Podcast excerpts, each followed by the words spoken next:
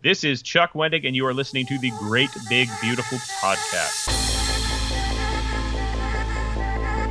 Well, we have one of those new talking machines. Now that is something. It plays music right here in our home. Progress is something we can't take for granted. Progress takes a lot of people wanting it and willing to work for it.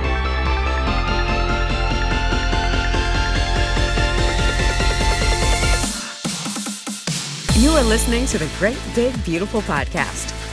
This week on the show, when we finish Wasted Space, which would be 20 to 25 issues, something like that. So let's say like 400 comic pages. That's going to take us, I don't know, over three years to do. Uh, where a novel, it's a third of that time to do more work by yourself. So there, there's something to be said about like that, just taking stories like a little bit at a time and building and building and I like that because like you get opportunities to like because it's a collaboration to grow t- organically together. And I think that like Wasted Space has only become better because we've all learned each other, we've all learned the story more, and every time we restart with a new issue is a new opportunity for us to do things better than we did before.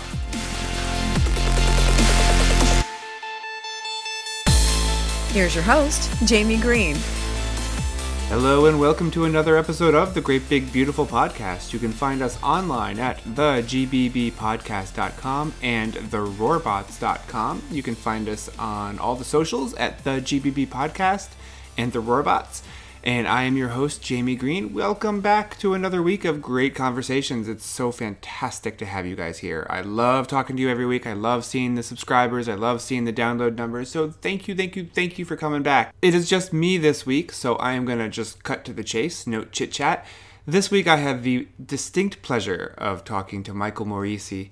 Uh, he and I crossed paths online quite a while ago. We've been, you know, chit chatting on Twitter and, and whatnot and we actually both write occasionally for StarWars.com. And oh gosh, I don't know, at least a year ago now, they put us together uh, to co-write an article because we both have kids that are about the same age and we have both written about uh, exposing our children to Star Wars and how we watch it with them. So we got together and we wrote an article, or we, we really just had a conversation and then just kind of wrote it up um, about how our kids were first um, first encountered Star Wars and, and the order that they went through and what they glommed onto the most and what they seemed to, to really dig about the franchise. So we had a really great conversation back then and we kind of just hit it off and we've kept in touch. And uh, when his first novel came out, Black Star Renegades, uh, I really, really liked it. I really dug it. It's uh, it's obviously very influenced by Star Wars. Um, I was kind of giving him a hard time. It feels like it started off as Star Wars fanfic and then just sort of spiraled from there, and that's not a bad thing. I mean, I mean that as a compliment. Uh, but I, I, wrote that up for the Roarbots, and I can link to all this stuff if you guys are interested. Uh, but he his the sequel to that book just came out. We Are Mayhem, uh, just as much fun. So if you enjoyed the first one, definitely check that out. It's it's quite a ride. It's a really cool story with a lot of a lot of familiar elements and a lot of really unique elements. Uh, but he is more than just uh, those two books. Uh, those two books would probably be enough, but he is also a very prolific uh, writer in uh, comics and graphic novels. He has written uh, extensively for a lot of the, the, the established IPs. He's written for DC superheroes. He wrote Archie meets Batman 66, which was a ton of fun. He's written Battlestar Galactica. He's actually writing Star Wars now with Star Wars Adventures, a few ep- a few issues here and there. Uh, he's also written Roche Limit for Image Comics. And the big one he's got going on right now is Wasted Space for Vault Comics. And that was there was just an announcement uh, that that that series has been extended to, to 25 issues, which is phenomenal for a storyteller. It means he has more room to explore the characters, more room to tell the story in the way that he wants. So I, that I'm really excited for him for that. It was also just announced that he has made a long-term multi-project deal with Vault, uh, the the publisher of Wasted Space, for um, obviously multiple projects. They they haven't announced all of them. What they have announced is that he's going to be writing a tie-in comic for a video game. Uh, I believe it's Drifters. And the biggest news that came out of that announcement was that he's going to be doing a full cast audio adaptation of Wasted Space. And if you have listened to the show at all, you know I'm a huge fan of audio. I'm a huge fan of audiobooks and these full cast dramatizations that are coming out now. Star Wars just did their first one in a long time with um, Cavan Scott's um, Count Dooku book. But uh, there have been, I, I wrote up, and there's, there's been a number of Aliens um, full cast Audible did a number of originals. Uh, they took the books and then full cast adaptations of set in the Aliens universe, and there's just a ton of these out there now. And uh, I don't know why there aren't more because they're just so much fun. And if you're not a fan of audiobooks because you don't just like the one narrator sometimes dryly reading you a book, these full cast adaptations are so much fun because they are exactly that. They're a full cast, they got sound effects, they've got music, it's like you're listening to a movie or it's like you're listening to an old time radio show, um, but it's a kick ass story. And so Wasted Space is heading in that direction, which I am super excited about. I can't wait to hear that. And I can't wait to see what else comes out of this long term deal he has with Vault. So, congratulations, Mike. It's amazing to hear, it's amazing to see, and we can't wait to see what's coming out of this project. Uh, but for now, let's uh, jump right into my conversation with Michael Moreci and uh, we talk about a lot of things. We talk about his. Um, well, you know what? I'm just going to shut up. I say, I do this every week. I, I tell you what we talk about, and then you go and listen to what we talk about. So we talk about a ton of stuff. Uh, Star Wars, not Star Wars, great stuff. Go ahead, listen. Michael Moreci, uh, fantastic conversation. And thank you guys for coming back week after week and hitting subscribe. I really do appreciate it. Next week, we've got another fantastic conversation. So do come back. You're not going to be disappointed. I am Jamie Green. You can find me at The Roarbots. You can find the show at The Roarbots and The GBB Podcast. And I will see you guys next week. Take care. I'm kind of I'm always interested about what people did before they do the thing that they're known for. Um, and before you came became a quote unquote a full time writer, uh, what were you doing before? Like what what what did you do before you you you took that leap? Um, I was a full time writer. Always, really? no, well, I was I, in a different capacity. I um, okay. So I worked. Um, this was this was actually it was actually a really good gig. I've had a history of bad ones, but the, the last one that I held was um, I was at my uh, alma mater, which is uh, out here. I'm in Chicago. It's a Northwestern University, mm-hmm. um, and I worked um, doing um, a combination of research and writing. Um, so basically my job was it's kind of it was kind of cool because like we were I worked in this department uh, that had to do with stewardship and gift giving and stuff like that, and people would give gifts to the university. Um, more frequently than I think anyone would ever assume. um, uh, it's a, I think most universities, um, the average is like uh, sixty percent of their revenue comes from uh, gifts. Really? Uh, yeah yeah, it's I, I never would have known that, but uh, yeah, they're less the more dependent on that than tuition um, for the most part. I'm sure there's exceptions, but so people make these gifts, um, and my job was to uh, research the gifts, uh, to find out exactly like what they were giving for. So like if it was um, you know a gift to a specific department, they'd be like, what, you know, what are they going to do with this gift? Because the gifts could have been anything from like scholarships to sure. uh, um, you know building uh, maintenance or you know, new building or whatever, or to a specific a specific faculty member uh, to support his or her research, you know, their research. Um, so, um, so I would research this gift and be like, okay, well, here's what it is. Here's what it's going to do. And that would be, uh, for the use, two uses. One would be for the president himself. Um, so he would know, okay, you know, when I talk to these people who just gave, you know, $250,000, I, I know what, what they were doing. Yeah. so at least vetted. Make them feel special. Like you, like they, like people know what's going on with their life, right? yeah, exactly. we cared about that quarter million. Exactly um, um, and then also to you know have a correspondence with the with the donors.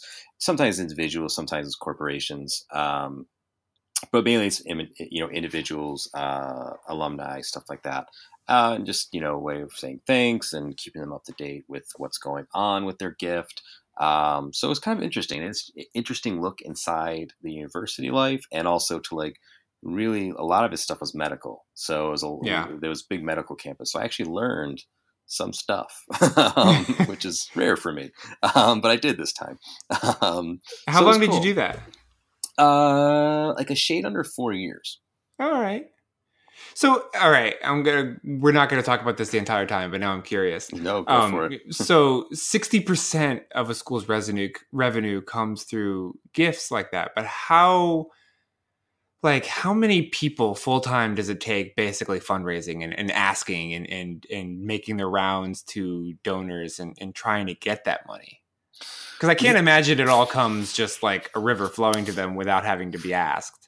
No, yeah, it's a whole. It's it's kind of changing the face of uh, collegiate life because we had a we actually had a pretty robust uh, staff. I mean, I couldn't even tell you how many because we had just had our general department, which is our Mhm. uh, donor relations, and then there was every school, every individual school had their own. Uh, basically, stewardship and uh, uh, fundraising teams. We were in the middle when I worked there. I was hired specifically for this campaign um, that was just going to be, you know, it's more or less a campaign that lasts forever. You know, there's Mhm. like one campaign, they take a break, they go in the silent phase, the next one, then it's another campaign. But our goal, it was, I believe, three point six five billion dollars, Billion with a B. billion with a B. Wow. Uh, and we made, they made it. I, I, I left before the campaign was over, but I still see it in the news because it's a, you know, it's a big thing. I know. I That is a big thing. Yeah, I believe they hit four billion. I believe. Holy moly. Yeah, there was at one point. Uh, this is crazy. Um, uh, Warren Buffett's sister, Bertie Buffett, uh, donated. Uh, this was a big, you know, we had a ceremony. It was a huge thing. She donated uh, one hundred million dollars. Just and you know, we've actually that's actually uh, matches. I believe it matched the biggest gift, but those gifts would be like spread out over years. You know, Yeah, like for a yeah. long time. Bertie just cut a check. like literally I wrote a check. What what must that kind of life be like? You know? I know? don't know, man. oh, it- but that's also just one school, you know? Just think about the amount of money flowing back and forth with the number of colleges and universities in this country that, and the number of donors. Well, it's become, Like- it, but now it's create this whole thing that it's like an arms race between universities, you know, because Yeah. like everyone's getting the newest building, and now, oh well, Northwestern got this new facility, so now DePaul's got to get these new facilities, and now we've got to come up with this money, and then, you know, you've got don't you have you got to hire staff to raise the money, but then in the interim, you're kind of shouldering the burden, you're putting that burden off to school, you know, students, and tuitions are ballooning.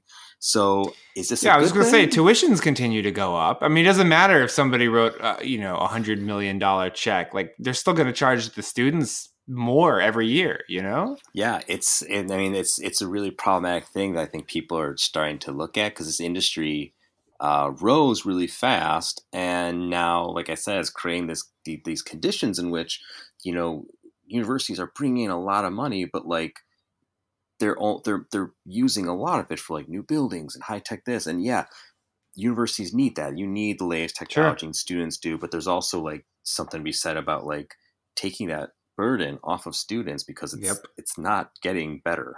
no. And as a parent, I kind of, I am, I'm not looking forward to how much tuition is going to be when my kids are ready to go to college. Uh, I mean, I, I, it's yes, it's terrifying. It's I, it is horrifying. I mean, I think about it now. I compare what prices are now just to the school that I went to, you know, from 20 years ago when I graduated or 24 or 5 years ago when I started, and it's ridiculous. Like it's ridiculous how much the the tuition has ballooned in 25 years. there's nothing. I, I can't imagine anything that matches that rate of inflation. I mean, it, it, maybe there is, but I sure can't think of it. It's Yeah. insane. It's insane. Um, I've heard. I've heard some people say that like the leveling point is like around on the horizon. It's gonna you're gonna see a, a drop off soon, but I don't know. But that do, but that doesn't I mean, I I don't think tuitions are ever going to go down, you know. I don't know the conditions in which they can because I know even Yeah. despite how much colleges make, I know that they're still many are struggling, and Yeah. uh, so uh, I don't know how you can possibly do that. You have to raise more funds, but I feel like college. How many times can you go back to the Bertie Buffett well? I mean, how many? Yeah, exactly, exactly. Oh man. Well, okay. Let's let's get back to you. yeah. I have to. I have to sell 10 million copies of my new book so I can go to put my kids in college. So. well, we'll do our part here. We'll do our part. um, but while you were doing that, while you were working, um, you know, raising money for school and trying to, you know, follow the money, you were writing for yourself, I'm sure, at, you know, in the times, in the corners of the day that you had, right? Oh, yeah. Yeah. So, what made you comfortable making that leap from full-time writer for a university with a salary and I'm, I'm assuming insurance and all that to becoming a full-time writer with no guarantees um, you know it was weird it was this time that the stars aligned um, mm-hmm. I remember it was uh, december what is it 2019 so it was december 15 so it's just before because um, i quit in February of 2016 because it's just about just been about three years. So, anyways, December 15, and in within the span of that month, and this is after. It's funny because everything came together, but this is after like you know years of desperation and trying to get to this point. um, so, two things happened. Um, one, um, DC Comics um, launched their um, their writers program. Mm-hmm. Um, and I got invited to be part of the um, um, the the beta. I guess it was. It was the first one, mm-hmm. um, and um, I you know there was kind of a not a promise of work, but like a good chance you're going to do some DC work, and that's like you know well sure well paying stable enough you you assume um, so that happened and um, i got my first book deal for uh, black star renegades that happened both in the same month and go ahead. Sorry. No, no, no. Continue. oh no, that was the last part. I mean, it was okay. also a matter of like, not only like, okay, like I have this advance from the book that'll see me through for a while, uh, and I have like this DC stuff.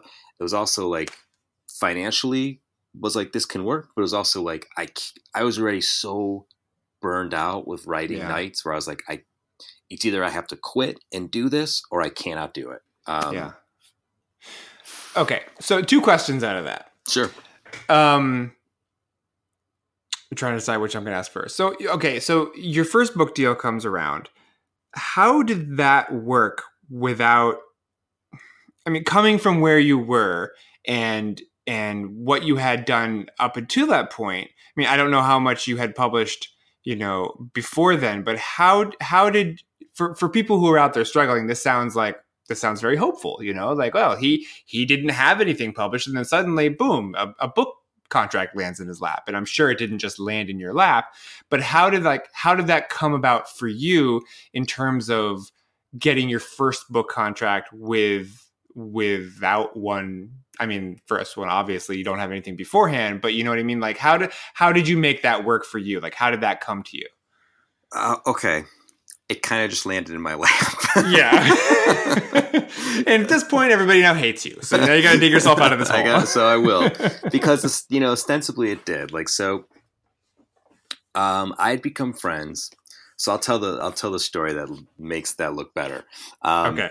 So it was uh, I remember it was a Halloween signing that I did. I drove to Milwaukee, and I forget. I think one of my uh, Roche Limit, my image book was out, and this was I was still working, still like just like working mm-hmm. all day, working all night, you know that kind of thing. And I got invited to drive to Milwaukee, which is only like an hour and a half from me, um, to do a signing. And it was crazy. It was a signing with uh, um, Howard Chaykin, um, mm. Gregg Hurwitz, and Duane Swierczynski. Okay and I never met any of them. Uh, but Duane and I really hit it off. We became, you know, just became buddies, and we're still friends to this day. He's a terrific, terrific, wonderful human being. Um, and we went to, you know, afterwards to get some drinks and this and that, and we were talking. And he he he does, you know, comics uh, and prose. And I would mention him how much I wanted to do that because I'd come out of a prose background. I'd written a novel that um, didn't get published. Uh, you know, to thankfully for us all. um, and uh, and he was like, well, my the editor he wasn't working with now, he had you know jumped publishers, but he's like, there's this editor and his name was Mark, who's like is a huge comic fan. He loves this kind of stuff. I'll put you into contact. So Duane, being a wonderful person, actually followed through on that, uh, and I met Mark, and we became like pretty good buddies too. Like we we would like hang out when I went to New York. We would just have good times. But I, w- I was pitching him all the while, and I pitched him for like two years, uh, like solid pitches of like a lot of work into that, and they were um, uh, you rejected every single pitch that I ever sent him was totally rejected uh, Mhm. without promise for anything else. Um, and Not even like we, we we like the you know we like we see what we see, but maybe if you could fix this and that, it was just a flat out no. it was a flat no. Got it. Okay.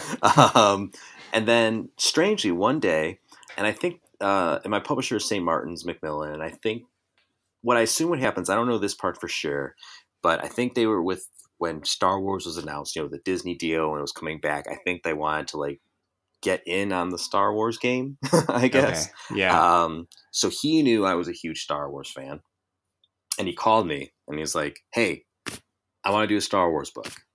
Can you do Mhm. something like that? You know, I know you're big, you're Star Wars nerd. You're the biggest one I know." And I was like, Abs- "Yes, absolutely."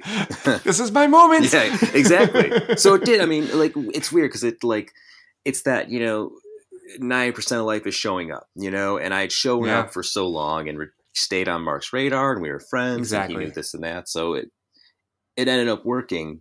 That when the opportunity arose, he was like, "Oh, I know the guy," you know, yeah. uh, and then took off from there. Now, did you already have? I'm assuming that was Black Star Renegades. Yes, I had. Yeah, So I had nothing. How, was that idea already living in your head, or did you think have to be like, all right, hmm, Star Wars influence? Where can I go from here? Um, it was ready. in My it was nothing was in my head, um, and I had Okay. two weeks. I had two weeks. Uh, I mean, this was like like fast track. I had two weeks to come up with the idea. Mark came back. We did like a minor round of tweets, tweaks, uh, and he was like, "Okay, let's do it. We're gonna do two books." And I was like, "Jesus, there's barely enough for like a chapter." and um, and then I had uh, eight months or so to write it. Uh, so it was. This is went fast, very very Yeah. fast. um, so the the book is it's it's a trilogy now, right? uh, well, no, there's just the two. I mean, I hope to do Uh, more. no, but I mean, it's is it going to be? No, as of right now, we don't. That's Okay. uh 50-50, I think. Okay, all right. So that's so okay. You're actually you you put me right into my my my follow up that I was going to ask you about is because I know publishers have a big appetite for series and, and multiple book stories, whether it's a duology or trilogy or, or what what have you. Um, when that decision comes from the author, I think it's usually um, led by the, by the storytelling. You know, this the story is big enough that I, I I need two two books or I need three books, and it's this arc that that has to take its time to get there. But when it comes from the publisher, it's more often than not it feels driven by marketing. Um, and so I, for you, you know, you sat down, you you hastily got this pitch out, and then he said, "Okay, two books." And from what it sounds like, you you know, you were would have been happy with a single book to tell the story that you wanted. How hard was it for you then to, to stretch it out into two?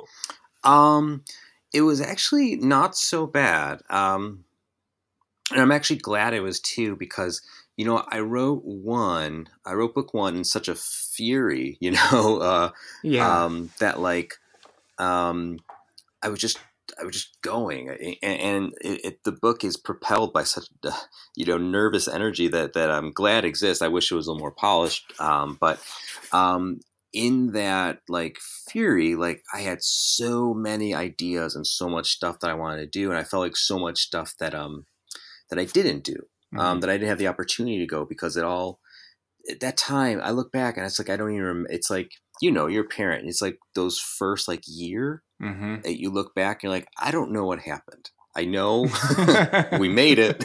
you know, like I was there. yeah, Um, exactly.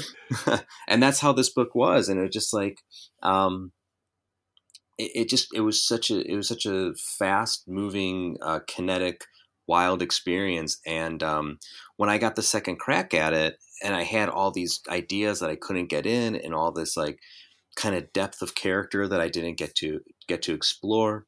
Um, I was like, okay, well, I, had more time. I think I had like 14 months to write the next one, and I had all the stuff I wanted to do, and it was nice to be able to you know pump the brakes a little bit and say, okay, well, I have more time. I'm a little more polished now because I just went through this experience.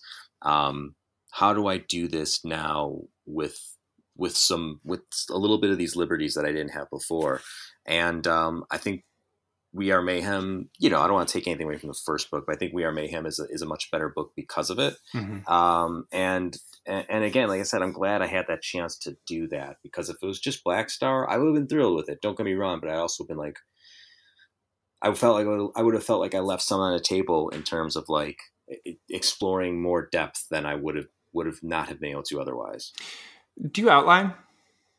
Oh, insanely. Really? Okay. Mm-hmm. So, how much of the entire story did you have planned out while you were working on the first book, or did what eventually became the second book sort of come later? Um, a little bit of both, because there was stuff that we ended up actually having to cut um, from the first book uh, because we wanted to be a little bit shorter. Um, so there was just literal things that um, I didn't I didn't like put that um, perfectly into book two. Um, but I had these like snippets and, and, and chapters, in fact, that um, we cut out that ended up being the foundation of book two. Um, but I had so I had one very very neatly outlined, and, and I was writing as I outlined a little bit because, again because of time, um, and I knew like where two was going to end up. Um, mm-hmm. There were there's seeds actually in one that carry over into two uh, that actually prove that I did have a plan. um, and I don't know if they'll go noticed. I mean, because Kira's dad, there's a character comes up in book two who's Kira's father, um, who's actually in book one, and I and I knew at the time that that's that's who that character was. Okay. Um, so there was stuff that exists in there.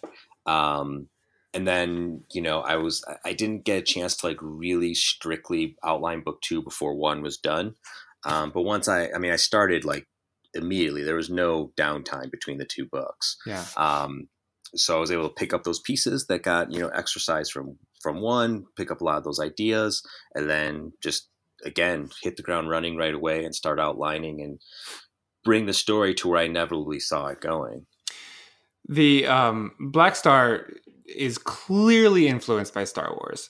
Um, and as you said, that was sort of the intent. You know, that's why they came to you. They wanted something that harkened to those themes and that that sensibility.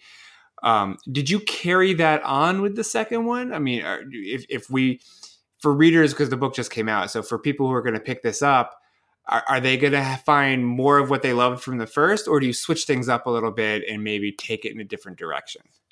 Um, honestly, it's weird to say this because we we you know we went and we um in the big thing of the book first book like we are so overt with we wear it on our sleeves is that like like how do I say it's like Star Wars was I don't say a selling point but I guess it was sort of the selling point that we mm-hmm. made a big deal it was like a Star Wars influence thing and and we embraced that and I think mm-hmm. it's hard to say like two is not um, but mm-hmm. definitely not to the extent. You know, two is right. very much like, um, you know, even one I think um, is a deconstruction of Star Wars in some ways, um, and you know, like I don't think that like I think it's a mixture of both, like the the homage and the deconstruction. But 2 mm-hmm. is like two is its own mythology. Like, and I didn't want to do another. I didn't want to do Empire Strikes Back. You know, right. Um, I did not want. I mean, I, I flirted with that idea, and I just didn't find it very uh, creatively appealing to do. Not there's anything wrong with Empire hmm. Strikes Back, um, but I was like, well, this has to come its own story. You know, like this has to become if we're going to do more or not. Either way, this has to be its own thing. And I think that yeah. like two is like this is what the mythology is. This is what this story is. And I right. think that if I had another draft even of Black Star Renegades, I think it would have gotten further away. But like, you know, we just have didn't have the because uh, every draft, the first draft was like, dear God, this is just Star Wars, you know. and then subsequent drafts, it really became its own thing. Uh, and then yeah. Mayhem was the progression of like that. It's its own thing, um, and it's very much so is. Uh, you know, it's still those influence. It's still that like you know Silver Age pulpy space mm-hmm. adventure, mm-hmm. Star Wars, uh, even a little bit of Arthurian legend. Um, you, you can't get away from a certain degree of influence. Um, but I think that like now it's it's mayhem is its own story, and, and I'm glad for that. Sure. If you got the green light to do a third book, do you know where you would go? Yeah, yeah, yeah. There's a lot of it done, in fact, because uh, we I wrote it. So all the while, luckily, I, I have an editor who's really, really honest and open, and he's always been like, "I want to do three. I don't know if we can do three. and he's been very clear. And I was like, "Well, I'm going to write two. Like, there's three. And I'm just yeah. going to just see. We're going to see what happens because we, you know, in book publishing, I'm sure you've heard this before. Like, the first year, even like sometimes when you have a multi-book contract, it's like two years before you know is this a mm-hmm. success. You know, I mean, sometimes you know, like right off the bat, but that was never this kind of book. um, so, yeah.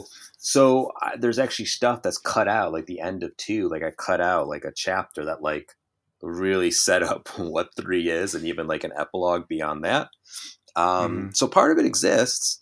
Uh, just a matter of if we'll get there. But yeah, I do have an idea that like, and it only exists because you know two is it's you know again like bringing out what that book is and what it's saying um, is an ex- pure an extension of of the ideas that get um, developed and, and evolved throughout book two. Yeah. If if you're being honest, did how much was it going through your mind as you were writing? I guess Black Star specifically, um, that like this is your moment. Like like if if I can nail this, maybe I can write for real Star Wars, you know? Like, how much were you seeing that as sort of like the stepping stone or your proving grounds? Oh, I mean, undeniably all the time. Yeah. yeah. I mean, that's, I mean, you know, I mean, we're as Star Wars fans, you know, who doesn't dream of like, you know, I can, I can be the next Zahn, you know? like, uh, yeah, I mean, that's, I mean, I still think about that. I want to write a Star Wars novel so much, and I'm not, you know, I think the world very clearly knows that. but I mean, it worked. You are ready for Star Wars. You write for the Star Wars Adventures comic. Yeah, yeah, which has been which has been so much fun. What's that been like? Uh, you know, it's weird. I, I, I had this experience. Like I was like terrified at first. I was like, oh man, I got the thing I wished for, and now yeah, I shouldn't have done that. um, um, but being being realistic though, like it, has been I mean first of all it's been a great experience, but one of the coolest thing is is that like so one of the people who works for Lucasfilm in the story group, uh, Matt, um, mm-hmm. he I I never interacted with them Lucasfilm directly. Everything's through IDW and, and the, the editors, people there are super super great. Um, but like everything that I pitched, I was like, you know what, I am going to do this like I'm never going to be able to do it again. And who knows? Maybe mm-hmm. that's the case. um, so the things that I pitched was all like this, like, you know, all star list of the weird Star Wars that I'm into. Like, I like Embo a lot and Kallus. and, you know, like, mm-hmm. uh, so I was like, I'm just going to pitch this off the beaten path stuff that I like. And I remember talking to Matt and like you know, expressing my gratitude. Thanks for being so cool. Because my none of my pitches got rejected, so I had to do like you know the Flight of the Falcon for context. As I'm sure you know, is like mm-hmm. five different backups leading to a one shot, five different stories or six different stories, um, and they're like, this is the there were like pitches we never saw before. They were so weird, and we loved them.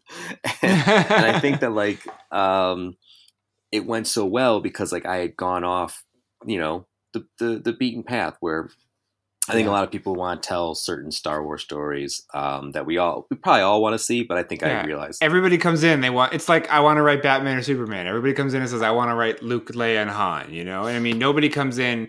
Well, I mean I think a few people might, but like say I want to write Jaxxon. You know, like that would be me. Like I want to write the Six Foot Bunny. You know, but like I have to imagine that you know the the C tier characters when they get pitches for those, those stand out. Yeah, I mean that's that. Yeah, you're exactly right, and that's my interest. It, same as yours. Like it was funny. I was pitching when Jaxxon came back. I was like, Jaxxon, uh, what? I know. I was. I was so happy. I know he's the best. Um, and they're doing such a good job. Like I love the other, you know, Kevin and, and John Jackson Miller. They're they're they're, they're such a good yeah. uh, team of writers, and um, um, so yeah, no, I mean, so the experience was was was great. I mean, I had a just a blast. You know, the community has been so cool and friendly, and you know, I feel like I've been part of it anyway because I, you know, Mhm. I'm just, you know, as a fan, I've always been part of the community and and and you know, interacting with people and, and those sites and whoever. Um, so now to kind of like be able to, you know, cross that threshold a little bit.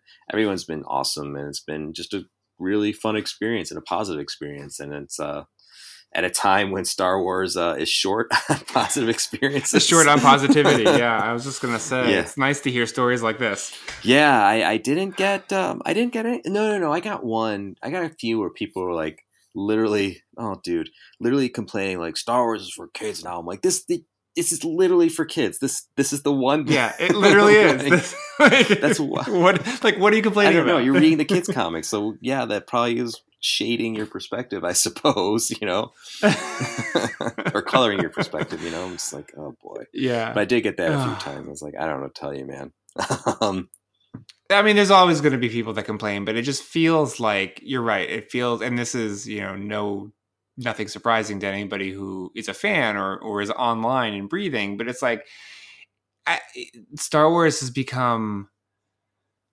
I don't want to use the word cesspool because it's not, but it's like the the negativity is just so far outweighing the positivity that I know exists and that I know is still there. But it feels like you have to go out of your way to find the positivity now, and that's not how it should be.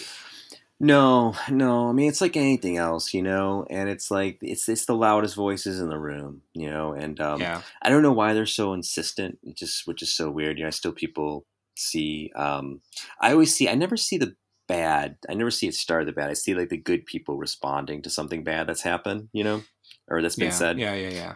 Um, and I still people, you know, the whole. It's a lot of Last Jedi. I'm like, it's two Yeah, years I, ago. I, I I can't imagine still being angry about a movie that came out two years ago. Like, no matter how much you like, like, uh, okay, we waited ten years for Episode One. By and large, most people didn't like it, but we shut up about it after a couple months. You know what I mean? Like, I can't, I can't imagine still being so angry about a movie that two years later I'm going to go online and tell other people how wrong they are for liking it. it's i mean remarkable uh the the, the persistence i guess you kind of gotta admire the persistence in a way you're like wow. I don't, to a certain degree, Like, maybe. boy, you're dedicated um, you're a dedicated. You're dedicated to being awful. yeah um, but like yeah i mean i can't imagine I can't. I mean, can you imagine being a sports fan and your favorite player goes 0 for 4 and, and like you just Yeah, you just can't do you're just paralyzed by your anger like Yeah. i mean look man it, it was one bad movie they're they're gonna be making these Yeah. movies forever but see, the thing is, it wasn't even a bad movie. Like they just didn't Right. like it. You know what? There's lots of movies I didn't like, but I don't. I don't make it my personal life's mission to tell everybody who did like it how wrong and awful they are. You know? I mean, it's just. All right, we're not going to go off on this, but it's like I just I don't understand the mindset. You know, the the the mindset that it's all got to be about me. You know? right look and that's the thing man. if you didn't if you didn't enjoy it like my brother didn't like last jedi he just like we walked out of the theater and he was like nope and and it's like like fine but you know what he just he just that's it he, he was like no no no, no. Yeah. he will be there on opening night for episode nine he was there for opening night with solo Sure. with me he loved it yeah. I don't know that we talked about Last Jedi. You know, like it's fine. You, you don't you don't have to like it. No one's forcing you to like it. If you didn't, it's, it's Yeah. it sucks. You we all want to love it, right? But Yeah. But I mean, with a franchise as big as Star Wars, like, there's no way you can love oh, everything. no it's like. Star Trek. You know, Star Trek has been around for almost 60 years. Nobody loves everything about Star Trek, you know? And it's the same thing about Star Wars. You know, for years and years and years, we lived with only three movies, eh, you know, unless we're going to count the Ewok movies. And then we had six movies, you know, and then it slowly just ballooned out from there. So for years, we had this limited amount of content, which it was possible to love all of it. I just don't think that's possible anymore, and people are are really having a hard time with yeah, that. and I think that's the thing that like I think you you touched on something really profound there. I think that's the thing that people are gonna have to live with. Like it's not Star Wars is not precious anymore. It's not. You know, Yeah. it used to be used to be like this like thing in amber. You know, basically, and it's not gonna be that ever again. It's that that that preciousness is over. and that's you're never Yep. going to get it back. So you have to kind of accept that and accept that like it's sometimes it's not going to be what you wanted to see, you know, etc.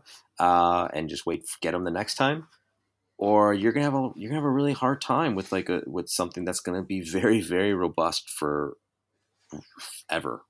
Yeah.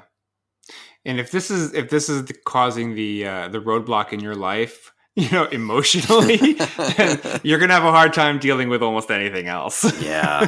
yeah, yeah. I oh boy. I- Oh man. Anyway, we'll come back to Star Wars in a minute. Oh, but you Jedi. you mentioned something earlier, um, and I said I had two questions. And Oh, yeah. come back to that now. yeah. Um, it's the DC Comics Writers Program. oh yeah. So explain to me what that is and what it does and how you how you got into that. Um, so basically, it's a program uh, for writers. There, uh, there's an artist one as well. Although I don't know if they do it anymore, so I don't want to say that it's ongoing. I know they did like three or four of each, maybe. Mm-hmm. Um, But anyway, uh, what it does is cultivates, uh, you know, writers and artists into like the DC, um, you know, I don't say the DC universe, but you know, the DC world. Um, uh, my class, the writing class, was taught by Scott Snyder, who you know, of course, everyone knows, Yeah. Batman, etc. Um, And it was, um, it was less of a class of writing in in general, and more of a class of like superhero writing, like specifically, like here is what DC like wants to see from their writing: uh, a, a certain amount of emotional stakes, certain amount of character stakes, um, how you kind of craft these things. And we wrote scripts. We each wrote uh, every student wrote two scripts, and we had um, you know, we had a great class. Uh, we had, uh, you know, Matt Rosenberg was in there, Hannah Khan was in there, uh, Erica Schultz. Like we, we had a really Vita Ayala, Vita Ayala was in there. Mm-hmm. Um, so we had a, we had a great class, a great collection of of, of writers, and um, um, I got in it. So this is the pilot, uh, not the beta, the pilot that I that I was in, and I honestly don't know how I got in. Like I, I got it was it was invitation only the first time. So I mean, I was working in comics. It's not like this was like um, new to me, and I was pitching DC at the time. Nothing that had gone through. Um, so my name, I'm sure, was kicking around, but I'm sure you know a lot of names were kicking around. So how they decided on Sure. me, I'm not sure. I'm glad they did. Um, but it was a it was a cool experience. I definitely learned a lot and, and did some DC work afterwards. Um, I'm still working on stuff now, and um, yeah, I mean it was it was a it was definitely a game changer. So when when it comes time to you know when you when you get a gig to write a Batman or you know a Planet of the Apes or or a Battlestar Galactica, all of these sandboxes that you've played in, you know how do you separate your own personal fandom from actually having a job to do? It's tough, you know, because like yeah, you just want to like like we talk about Star Wars, you just kind of want to like, you know, your impulse is to just lean hard into what you love. Um, Mhm. Whereas for me, what I've had to learn is like you have to lean hard more into where the story is. You know, like with Battlestar, Battlestar was probably one of the toughest assignments I've ever had because Battlestar's continuity is is so remarkably tight. You know, there's Mm. not like you know, uh, uh, you know, Batman's different where you don't know what day it is. you know, Sure. like Right. um, where Battlestar, like you kind of do. um, like there's really no days that are skipped. Uh, there's yeah, no there's no unaccounted for time. right except for Yeah. uh, between uh, seasons two and three is the only Mhm. real significant time jump that they actually pronounce is a time jump uh, when they're on New Caprica.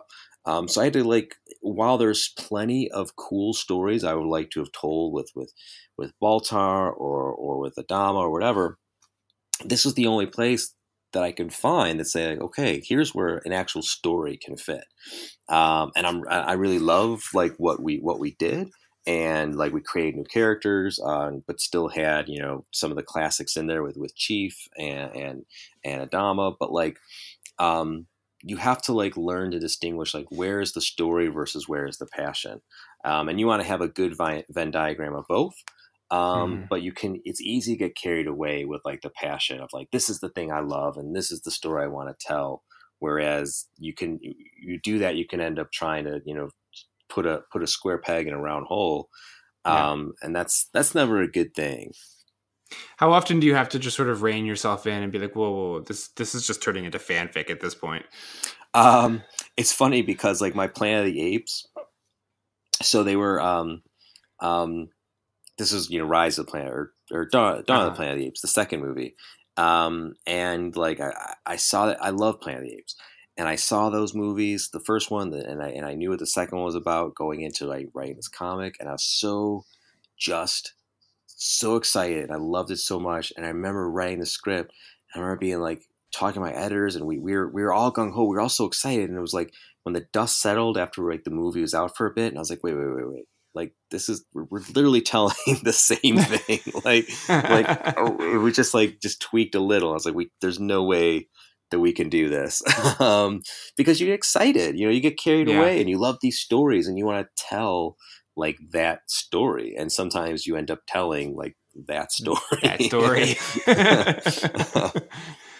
um, do you find it difficult because you write comics and your novels? It, it seems to me almost at the same time. I mean, do you find it difficult to switch back and forth?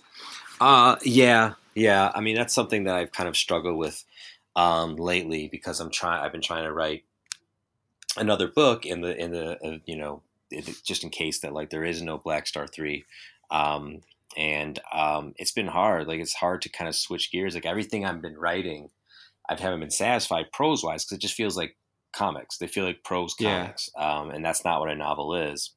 And um, comics are always going to be not ease I, I guess easier for me because uh, I do much more of them and I feel like I have that that uh, lang- the language of comics baked into uh, my br- break into my brain more so than novels even though I read both I'm, I'm an avid reader of both uh, and I always will be but it's it's been hard to switch back back and forth and it's funny because I've been thinking about that I was like how did I do this when I was writing Black Star and it was just maybe it's because I had a deadline. Maybe it's because I just had to, and I did, and I because I Yeah. was you know writing the DC stuff and writing my own you know original stuff and Black Star. Now I don't have a nobody's really asking me for anything, you know, so I don't have anything like you know hanging over me that says that I have to write a novel, and now I'm more uh, cautious about it. Right. Are when you're talking about comics, and I'm, I'm setting you up because I kind of know the answer to this, but is the is, is the lower word count and lower page count does that mean that they're easier? No, no. I think I think some people think that, like, and it's like, like, like it's funny because I was having a conversation recently where I was like, I recently saw, well, not recently, but it was a few months ago that I saw uh, Ta-Nehisi Coates um, talk about um, how hard writing comics are is, Mhm. and I was like, oh, thank God. if he can say it, then I'm validated. Yeah, exactly. and um, no, there's there is a cer- certain sense that like I mean it, it, it is less time consuming. There's there's no way around it. Like writing a novel Yeah. and like crafting prose versus writing a comic strip, it's less time consuming. It's probably you could say arguably say easier, but maybe I can say that because probably the inverse might be like if someone who was writing you know prose full time then went back and was trying to write you know their first comic there might be like Mhm. oh my god just let me go write prose it's so much easier um, because just the it's a different and i think this is what you know gets taken for granted oftentimes that comics is its own language it's its own medium and like the storytelling is not it's, this isn't an apples to apples thing and that goes both ways um, but i think that like comics it's taken for granted. It's like oh you're just writing you know you just kind of write a script and put in some dialogue. It's like yeah in like 20 pages you know Yeah, like good yeah. luck. Um and um it's it's challenging. It's challenging to like learn the language the visual and and um story language of comics is is really really challenging. There is a very a subtle thing that's going on there and i don't even get it right all the time. I don't. Um but there it does exist and um it can present challenges that you don't expect Yeah. It's funny because, and I, and I wish I could say who I saw tweet this. Um, somebody, somebody well known, some well known writer who, who's in, in DC because it was about Batman, but he was writing and he, uh, the self deprecating humor that you have to have when you're a comic book writer because he was saying like, listen, this is what I do as a writer, and he shows a script and it just says like Batman fights ninjas. and he said this is what the artist does. And then he shows this page of like nine panels of like intricately detailed fight choreography with batman coming at ninjas. And it's just like totally different. And he's like a writer is only as good as the artist that he's he's he's assigned with assigned to Um, yeah, and I know who you're talking about, and I can say, I can assure you, he's being very modest. yeah, I, I'm sure he is. I mean, it was one specific example taken to an extreme, but I, I just thought that, like, yeah, you know, I mean, a lot of people when they talk, and it's unfair to when when people review comics or talk about comics when they only mention the author or they only mention the writer because it's a visual medium. You know, I mean, it, it, I'm not saying that the artist deserves all the credit either, but I think it is. It's very much a shared effort. Any book that you're talking about. Yeah, yeah. I mean, it's a visual medium, and it's it's a collaborative medium. You know that like, um, and that goes to to everybody, to to uh, artist, letterer, colorist, editor, uh, designer. Um, you know, I look at uh, you know Wasted Space, and like I can't fathom doing that book without Hayden. You know, like uh, Mhm. Hayden Sherman. Um, he adds so much texture and life and, and story to it that um, like there's there's no way it's inconceivable. um, he Yeah. it, it- that book is every amount his as it is mine, um, and he deserves. I want him to win Eisner's because he's he is a just a great storytelling, a great imagination, a great unique voice in comics, and, and, a, and a wonderful person too. Um, and uh, yeah, I mean that's that's definitely the truth of the medium is that it's it's a visual medium. It is, and um, you know when you have somebody who can really like you know tell a story in such a unique visual way, that's a special thing. That is a really really special thing.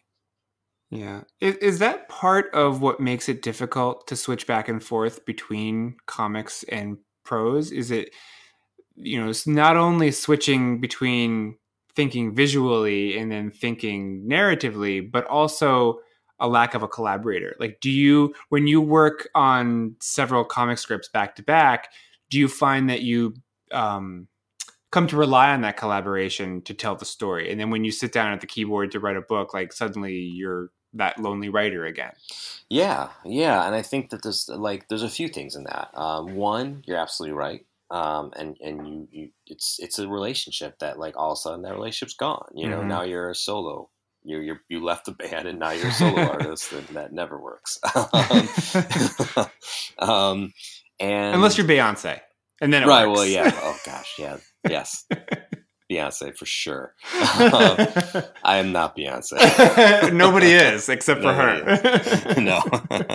um, but there's also like the compartmentalization of comics, where like you, you're turning in a script and you're getting you're you're developing these 20 pages chunks at like at a, at a remarkable clip. Um, so like you you get these pauses where you're like, okay, all right, this is what we're doing, this is what we've done. You, you're you're examining these small chunks at a time, and then you go to the next small chunk where you know novels like all right well all right go write 350 pages and let me know when you're ready. You know? Mhm. and uh that's that's that's a lot. That is a lot. I mean i mean when we finish wasted space which would be uh 20 to 25 issues something like that so let's say like 400 comic pages um that's going to take us uh i don't know over three years to do Mm, uh where a novel it's a third of that time to do more work yeah um, you know, solo by yourself. So uh, there, there's something to be said about like that, just taking stories like a little bit at a time and building and building. And I like that because like you get opportunities to like organically, because it's a collaboration, to grow t- organically together. And I think that like you know, and I keep going back to it because it's what I'm working on, but Wasted Space has only become better because we've all learned each other, we've all learned the story more, and every you know time we restart with a new issue is a new opportunity for us to do things better than we did before, yeah. um, and that's that's pretty cool. if you had your choice would you prefer to live with a novel for three years in this for, to to have the same end to be able to let it grow in the way that you can with this with an ongoing comic? No, I would lose my mind. Yeah. it would just be too long with one thing Yeah. and not seeing any like res- if it was like released serially not that i like need like the gratification but like to hold on to it and and all that time being like is it good is Yeah. it good Yeah. you guys yeah, think it's good like the self doubt would be crippling.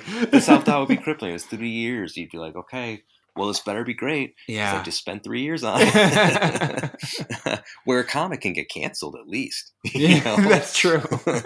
you can be put out of your misery at some point you know Um, I think, and correct me if you think that I'm wrong in saying this, but I think that it's n- never been easier for a young writer um, to get his or her words out there and to find an audience, you know, and to have people read what they do. But at the same time, I think it's probably never been harder to do what you're doing, is to be a full time writer making a living with it.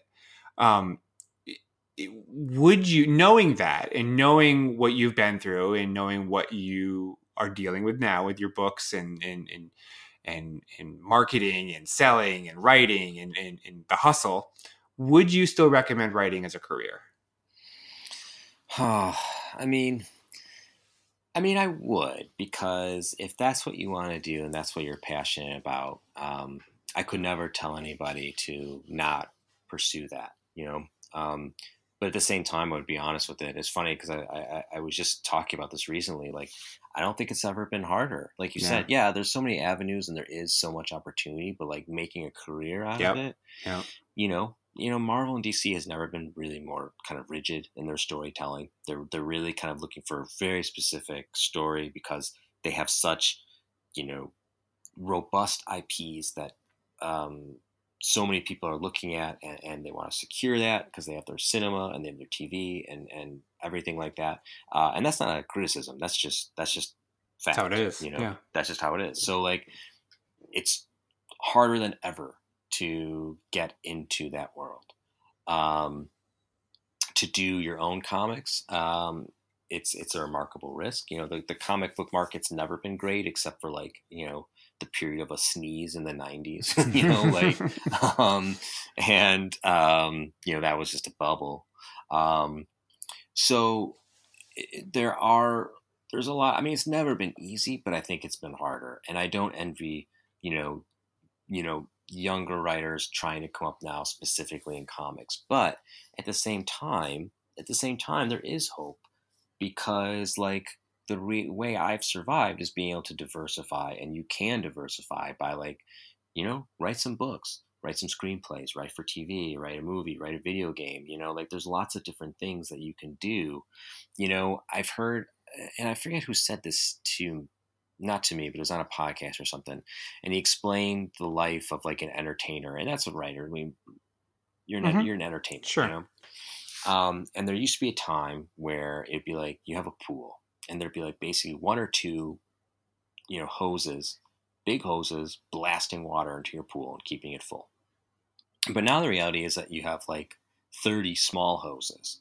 Um, you know, you you have you know your Patreon. You can have a podcast. You can do there's lots of ways to bring in a little bit of revenue to have those little bit you know those little you know hoses you know kickstarter whatever that are filling up your pool and making it work it's a lot more work it's a lot more hustle it's a lot more you know you're splintering your mind which is not always the most creatively satisfying thing Mhm. um, but neither is you know working a job that you hate either so um, so it's a mix. It's a mixture of like finding your way and be having the flexibility to find your way with not not all writers have or not all writers you know want to do that and I don't blame them. Yeah. Yeah. All right, before I let you go, I'm going to ask you we're going to we're going to get into some of the geeky weeds here and I'm going to ask you a few quick questions um call this the lightning round and, and just real quick answers Sure. um to, to to a few questions and most of them are geeky Star Wars questions because I figured you'd appreciate that. Great.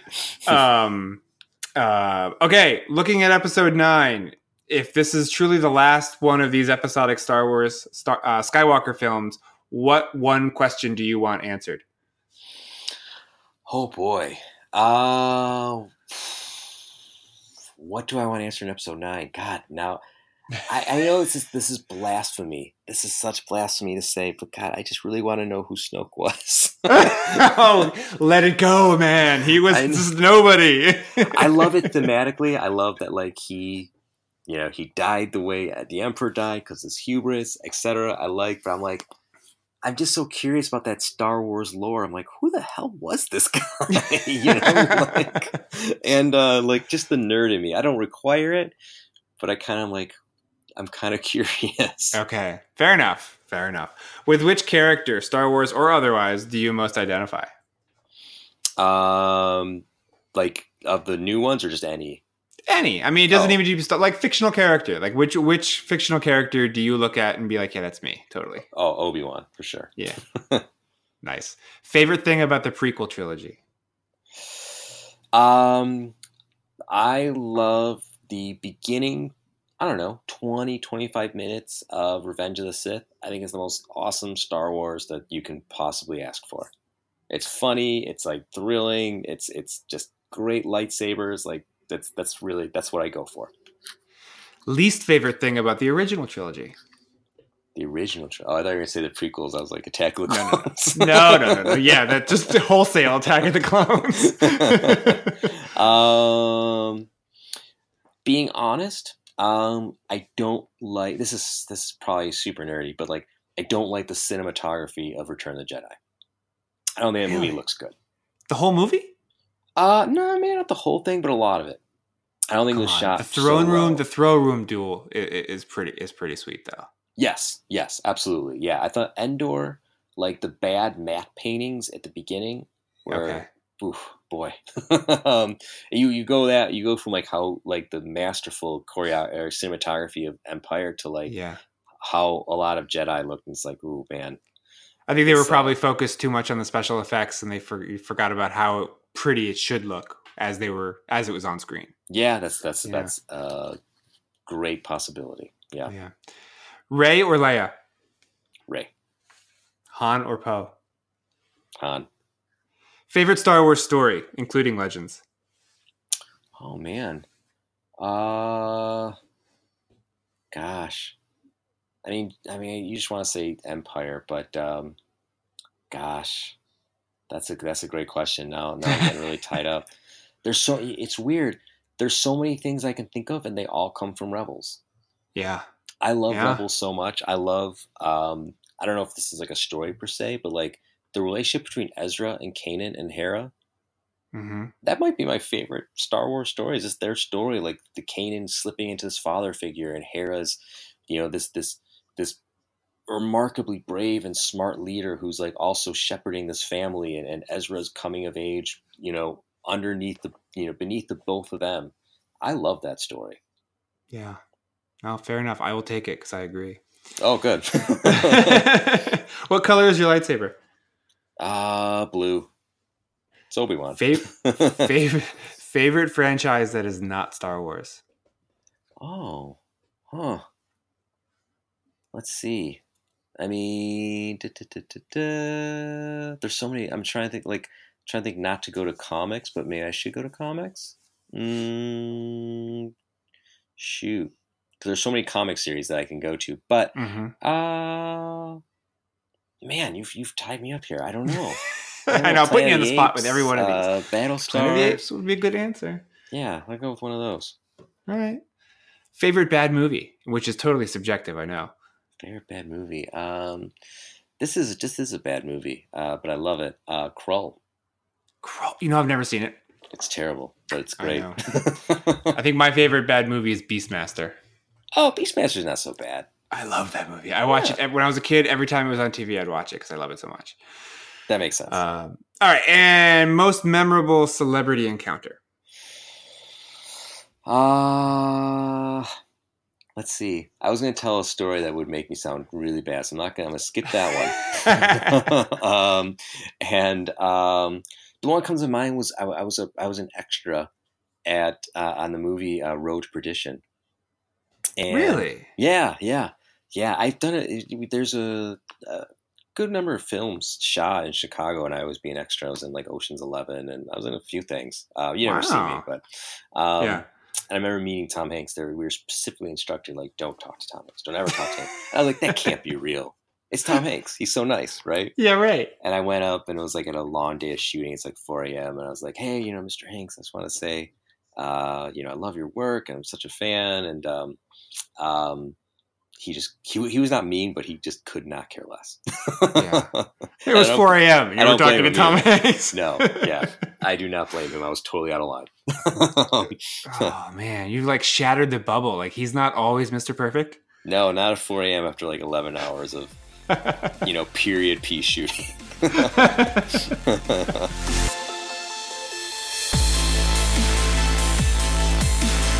This has been the Great Big Beautiful Podcast. You can find us online at thegbbpodcast.com and on Twitter and Facebook at the GBB Podcast. Thanks again for subscribing and listening. We really do appreciate it. And until next week, I am Jamie Green, and you can find me at The Roarbots. Take care.